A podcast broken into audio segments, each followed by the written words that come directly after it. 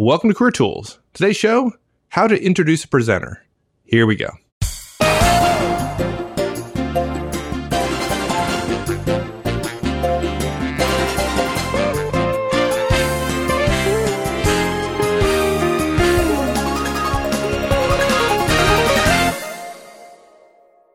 Today, we're going to talk about guidance on introducing people. I mean, how hard can that be?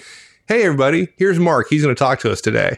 Yeah. I mean, come on, really? Is that is that yeah? Well, you know, part of the reason this this cast, I mean, it was on our list, but part of the reason Wendy promoted to the top was she and I were at a client, and I gave a presentation on career skills, and before I got there, Wendy and the person who was essentially our contact, and not an administrative contact, but the organizer, the person who essentially encouraged people to come.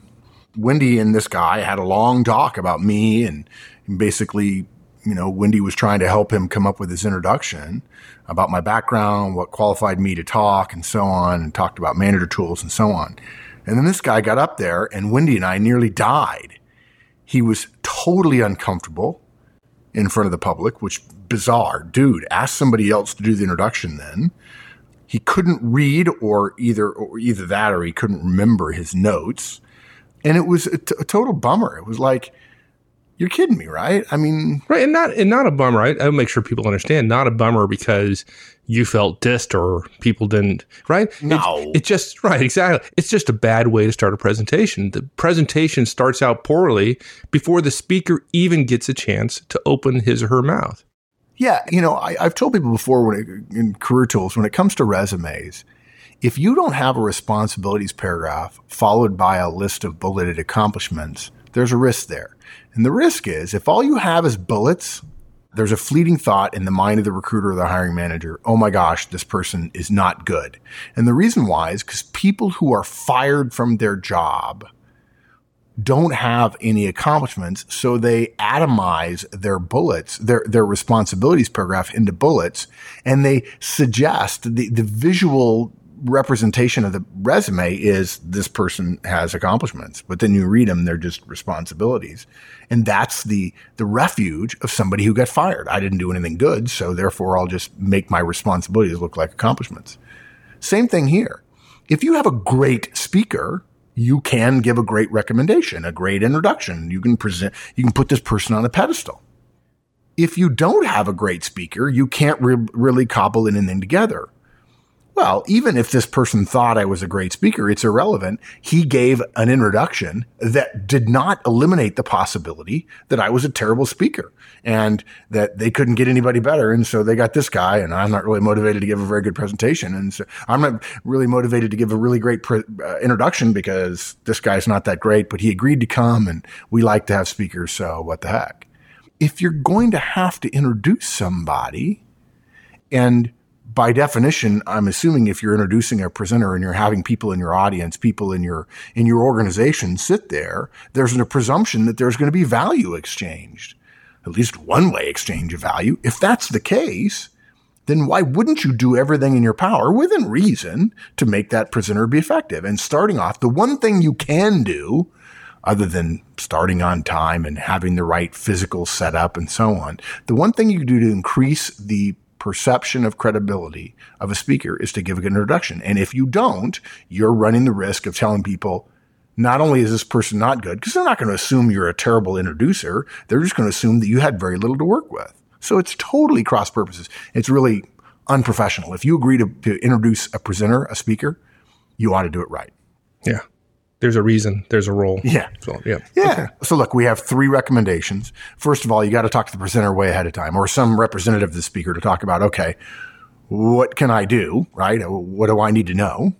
Uh, and, and the second thing, there are three paragraphs. It's, it's like a thank you note in a way. Three paragraphs.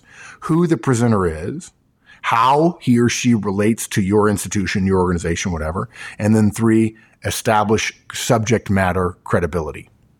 So who, relationship to your organization, and finally credibility. Uh, and then number three, what you have to do after you've got the data, after you've constructed your introduction, then you have to practice. And ideally, you do that in the space that you're going to be using. If you can't do that, because all the way across the country, we understand that. But if it's convenient logistically, we recommend you do that as well. Good. Okay, so we have a lot of sharp listeners, right? People who are listening to us yes. are uh, above average in intelligence and education, and all those things that some of the things that that matter in life. So ask presenter way ahead of time. So probably I don't know, 10 or 15 minutes prior to the presentation yeah, way, Yeah, way, way ahead of time. 10 to 15 minutes. it's, not like last, it's not like the last minute. Way ahead of time. So as opposed to my answer would be no way. Yeah, starting 10 minutes before the presentation to get the information is a total failure. And frankly, if that happens, if I'm a presenter and somebody comes up and says, what do you want me to say? I look at them like, and they always assume that I'm being arrogant and I'm not. I'm just like, dude, it's your job. You knew you had to present a speaker. You're not going to hurt my feelings, frankly, based on how unprofessional you're behaving right now. Your opinion to me doesn't matter very much to me. But dude, 10 minutes before you think you can cobble something together that'll take the role that you have and maximize your effectiveness. It's as if somebody says, well, I'm just going to mail this in. It's not important. Well, I, I, like the fact that you call it total failure. My advice results in total, total failure. absolute right. failure. Good. Okay.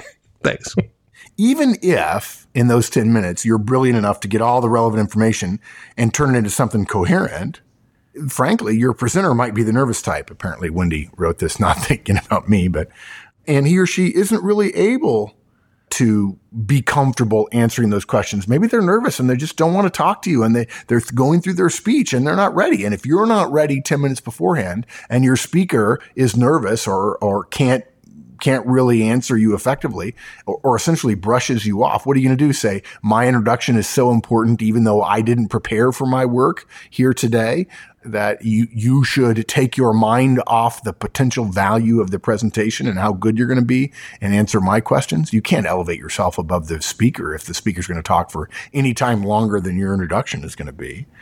Relying on you being clever and glib, which you high I's do all the time, and relying as well on the presenter being lucid and squared away and or for that matter not being on the phone and why wouldn't you want your presenter going over the key points? Um, those are mistakes. And they're mistakes that are controllable. And at the end of this cast you're going to know how to control them and then you'll be good at this. Look make getting the material for your introduction of a speaker part of your planning process for the event.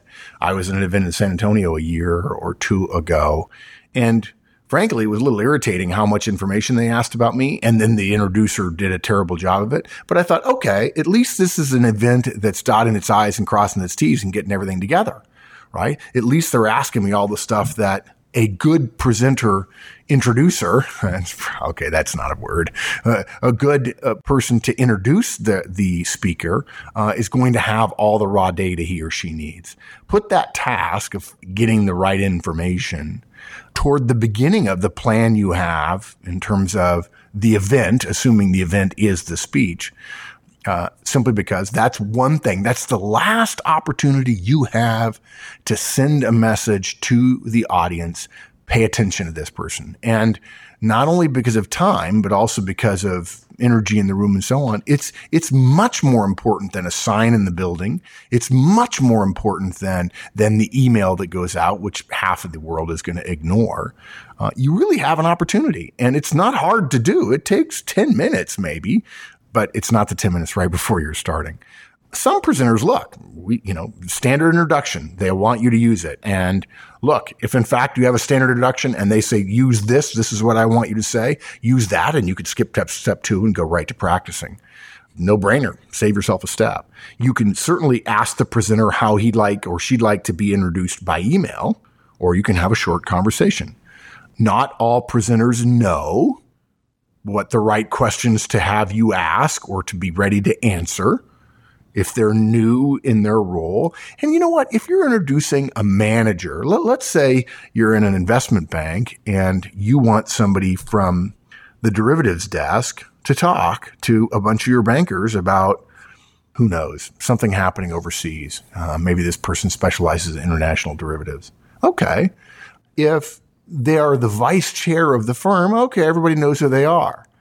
And certainly a third of your audience is going to Google them internally on the internal company website and read their bio and see how important they are. But if they're not a vice chair, maybe they're not even a managing director, maybe they're just a, a director. Well, okay, what kind of credibility do they have? What kind of deals have they been on and so on? And if you want your audience to benefit from them, particularly if your audience is your team, why not make them sound good? It's mind boggling to me why. Now, I, I know people say, oh, I'm too busy and introductions aren't important.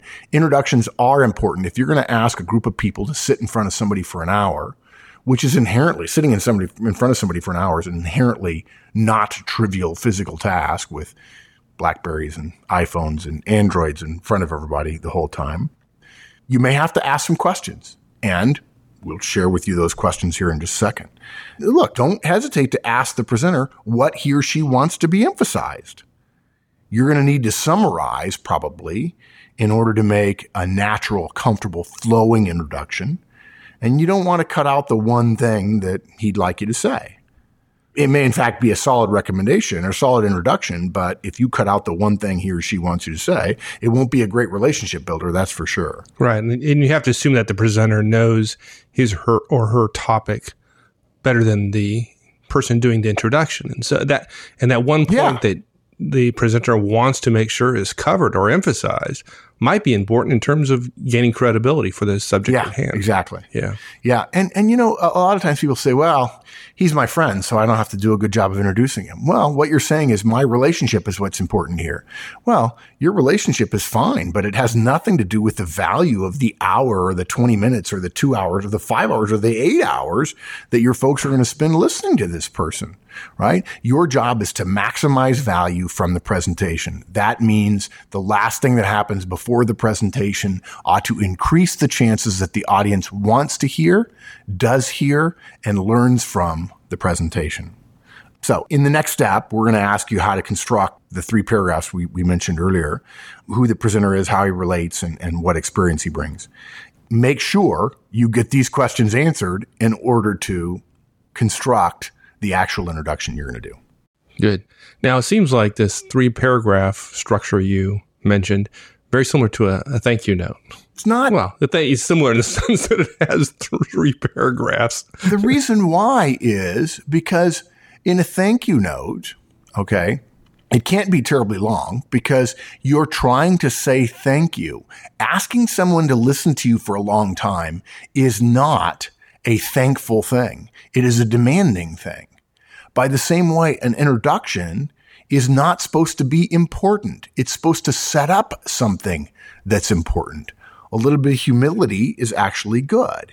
And this is just a case where a simple rule of thumb, a simple structure makes it really, really easy. If you're introducing several presenters over the course of a day and one person gives you nothing and another person gives you 20 pages, having to sort through those 20 pages and decide A is more important than B and more important than C is work. And we don't want it to be work. We want to make it simple. You're not going to get more value by a longer presentation, introduction. You're not. I've done it before. It doesn't work. You getting up there and telling a story that either relates to you and the person in your relationship. Again, your relationship with them, not that important, right? A story about them that may be interesting or humorous makes you the speaker and not your, your actual speaker. You're the introducer. You're the presenter of the presenter. That's all. You're supposed to be helping at the last little bit and then go away. But if you tell a long story and the presenter is not a storyteller and people remember your story later, and all it does to serve is make the person appear human or make the person uh, uh, appear funny or self-deprecating. I mean, they're cute, and, and may, people might say, "Boy, that was a great story you told in the beginning." Why do you want them to focus on you? You don't. You want them to focus on the value the presenter is going to present. So it's three short paragraphs, each paragraph no more than three sentences, which does, you know, it's very much like a thank you note because thematically, they do the same thing. One is designed to convey something to someone else without getting in the way. A thank you note, which goes on for paragraph after paragraph after paragraph, is a demand of somebody else's time and you're getting in the way. An introduction that takes too long or that leaves something out that precludes the audience from learning what they need to know, again, gets in the way. You need to give the audience the information which helps them understand the context, but not take the attention away from her. And of course, if it comes away from her, it's going to go to you, and that's not good. So, three things. First, who the presenter is. Start with a sentence. And by the way, for those of you with the interviewing series, that first sentence, that first short declarative sentence, hopefully with as few commas as possible, that starts your give me an example of an accomplishment question. That's the kind of sentence we want. A sentence which includes the speaker's name and follow that with no more than two sentences describing who he is. For example, ladies and gentlemen, I'm very happy we have uh, Mark Horstman with us today. Oh God, I have to read this. Um, he is the, he, right. He, he is Wendy wrote this for me. He's the co-founder of Manager Tools, a weekly podcast helping managers with practical steps to be more effective. He's a graduate of West Point, former Procter and Gamble, uh, and he consulted to many Fortune 1000 companies during his consulting practice. And a great guy. Yeah. she left that out. I, well, I sure the guy we're on the phone. The guy we're on the phone with this morning said I was arrogant. So, oh well. So that's three sentences. That's the first paragraph. Second paragraph, how he or she relates to your organization. Okay. The next paragraph, this paragraph needs to explain the, the so what. Okay. This is who he is. Why does he bring value to us? What's the connection between his background, his value that he provides other people with us specifically, right? Once you finish the first paragraph, you've led the audience to believe, okay, the speaker is accomplished but if you're if you're studying foreign affairs and this person is an expert in cost accounting for industrial firms, there's no connection. Okay. So you've got to tie your speaker to the organization or slash to the audience in order to make the person relevant. In other words, expertise or value or, or presence and now we make the connection. So the presence is going to be channeled. The expertise is going to be delivered. It's not, doesn't exist without context. It's within context. It's within the context of the organization. And again, no more than three sentences. So Mark has been a consultant to our CEO, Bill Smith, for many years. He's been working with the distribution division. I know that many of you have met him. In addition, he tells me he has all of our products. So in other words, I work with the CEO. Some of you know me, so hopefully they'll remind their buddies that in fact I'm a good guy or at least intelligent or valuable. And third, I'm also a customer. Yeah. And then the only thing re- remaining is establishing the speaker's credibility on the subject. On the subject, exactly. Right. The first thing is who I am. And, and then the second thing is what's the context for that expertise or that value, that, that impressiveness, if in fact you want to use a word like that. And then the third thing is, okay, now connect it to the actual topic at hand. You've got to introduce the, the subject, the specific subject the speaker, your speaker is going to cover and their qualification to do so. And what it does is it lifts up the speaker a little bit so they can build on by deliver. When they deliver value, they'll make you look good. You were right. And you will have made it easier for them to do so by saying, this is a person who's smart in an area that we need to hear from smart people in.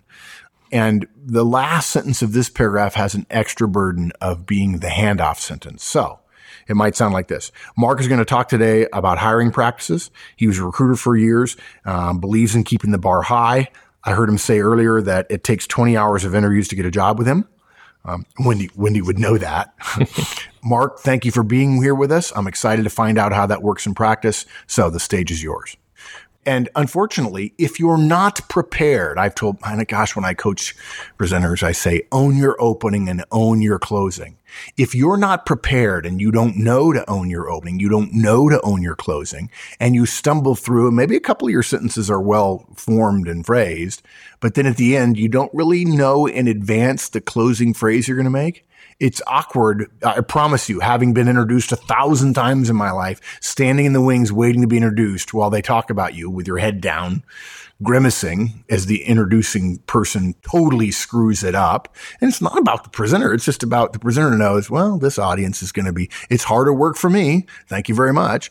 If they don't know when to come out and the introducer has to turn to the presenter and say, okay, it's your turn. But in fact, there was no evidence that that was the last sentence they were going to say or if they have a perfectly turned sentence and then they have to end it with, okay, so Mark, I guess your turn. really? no. So, Mark, thank you for being here with us. I'm excited to find out how that works in practice. I'll give you the stage. I love the fact that you included the excitement, right? The, the person doing the introduction said they were excited. If I'm in the audience and the person doing the introduction is not excited, why would I possibly be? Right? Yeah, there's actually two things that are related to that. One is saying excited and the other is rehearsing so well that you can actually make people believe it. I've been introduced hundreds of times from a podium and I tell people I won't speak from behind a podium.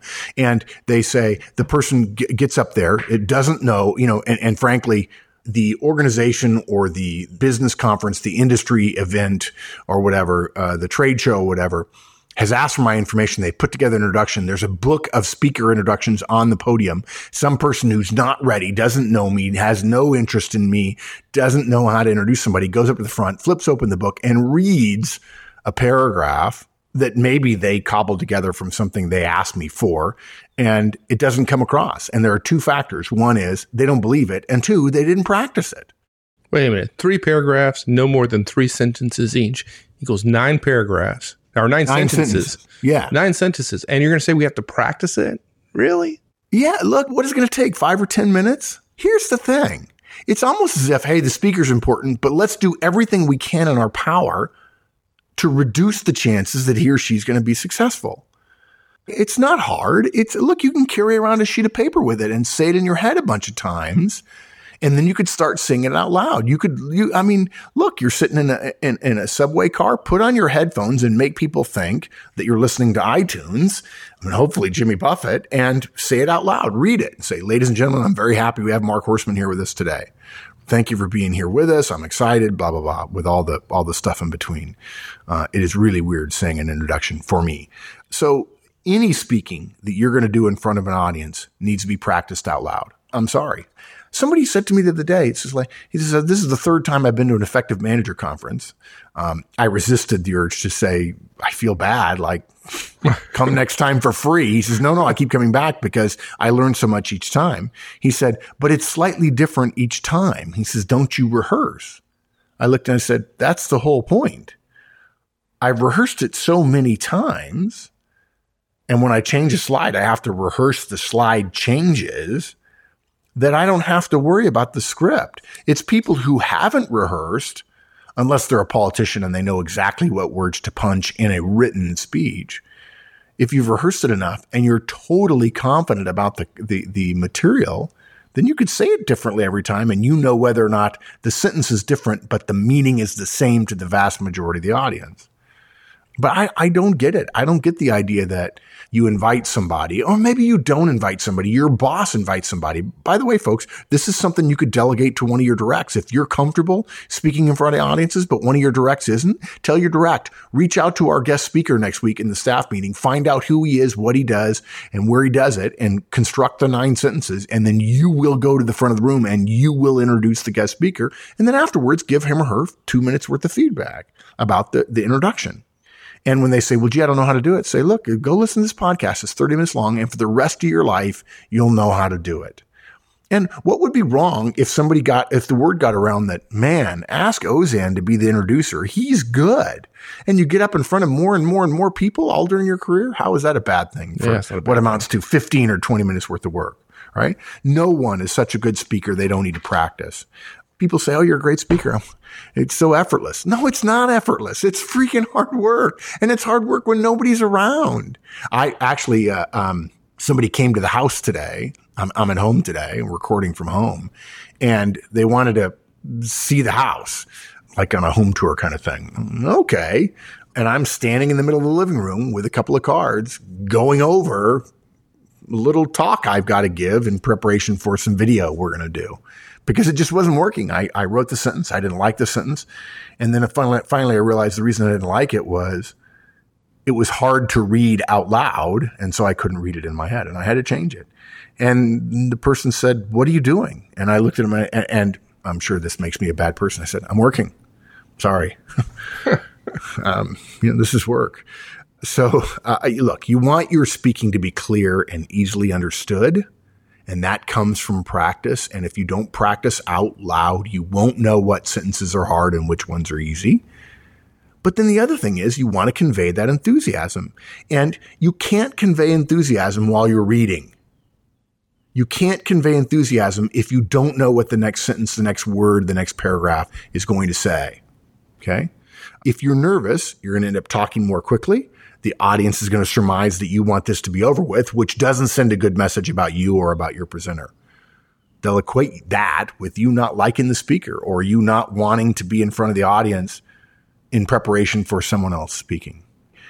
Frankly, I think um, rehearsing is is going out of style, and part of me says, like those folks who write in and say, "Can can I keep manager tools just to myself and not tell anyone else my organization?" I feel like okay, nobody else prepared, nobody else rehearsed. You know, me and a few of my friends will do it, and we'll outperform you.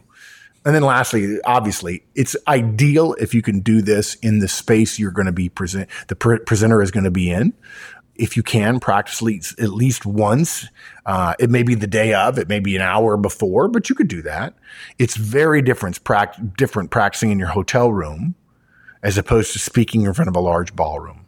If the room you need to work in is being set up, so much the better there are distractions. That's good. If you can make yourself heard and understood of the noise of the catering staff, the food and beverage people, the housemen, and so on, you'll make yourself heard over the people in the audience as well. Good. Not hard. I'm sure there are people listening going, I can't believe they're telling me how to do this. Folks, part of the reason we're telling you how to do this is we've seen it done poorly so many times. I'm sure there were times when I thought to myself, boy, I'm glad I'm good because I'm sure going to have to dig him out of the hole that he put me in. Right? I want the audience to have a great experience, not because I want them to like me, because I want them to learn. The better experience they have, the more they're going to learn. The deeper the hole they're in, the harder the presenter has to work. Not fair, not good. So, recap get the information way ahead of time, weeks ahead of time. And you've got three paragraphs with nine sentences total, three times three, who the presenter is, how he or she relates to the institution or organization, and then lastly, credibility on the subject matter and then practice. And ideally, do it in the place where you're actually going to do the presentation, do the introduction. You know, it, it's one of those things where the absence of effectiveness is what is noticed. Making an introduction, if you do it elegantly, which takes work in advance, but not that much, and you'll get better every time, is barely noticed. Okay. If it's done poorly, the audience notices. And worse off, the presenter notices too, and he starts off or she starts off poorly. And this is one of those things that professionals know. You can't mail it in. You have to work at it a little bit. And once you get good at it, it's something that distinguishes you from other people. It's just part of being a professional. It's worth doing well. Excellent. All right, my friend. Thank you. Thanks, partner. We'll see you. Thanks, everyone. That's it. Hope you enjoyed it and hope to see you back here again next week. In the meantime, have a great one. So long.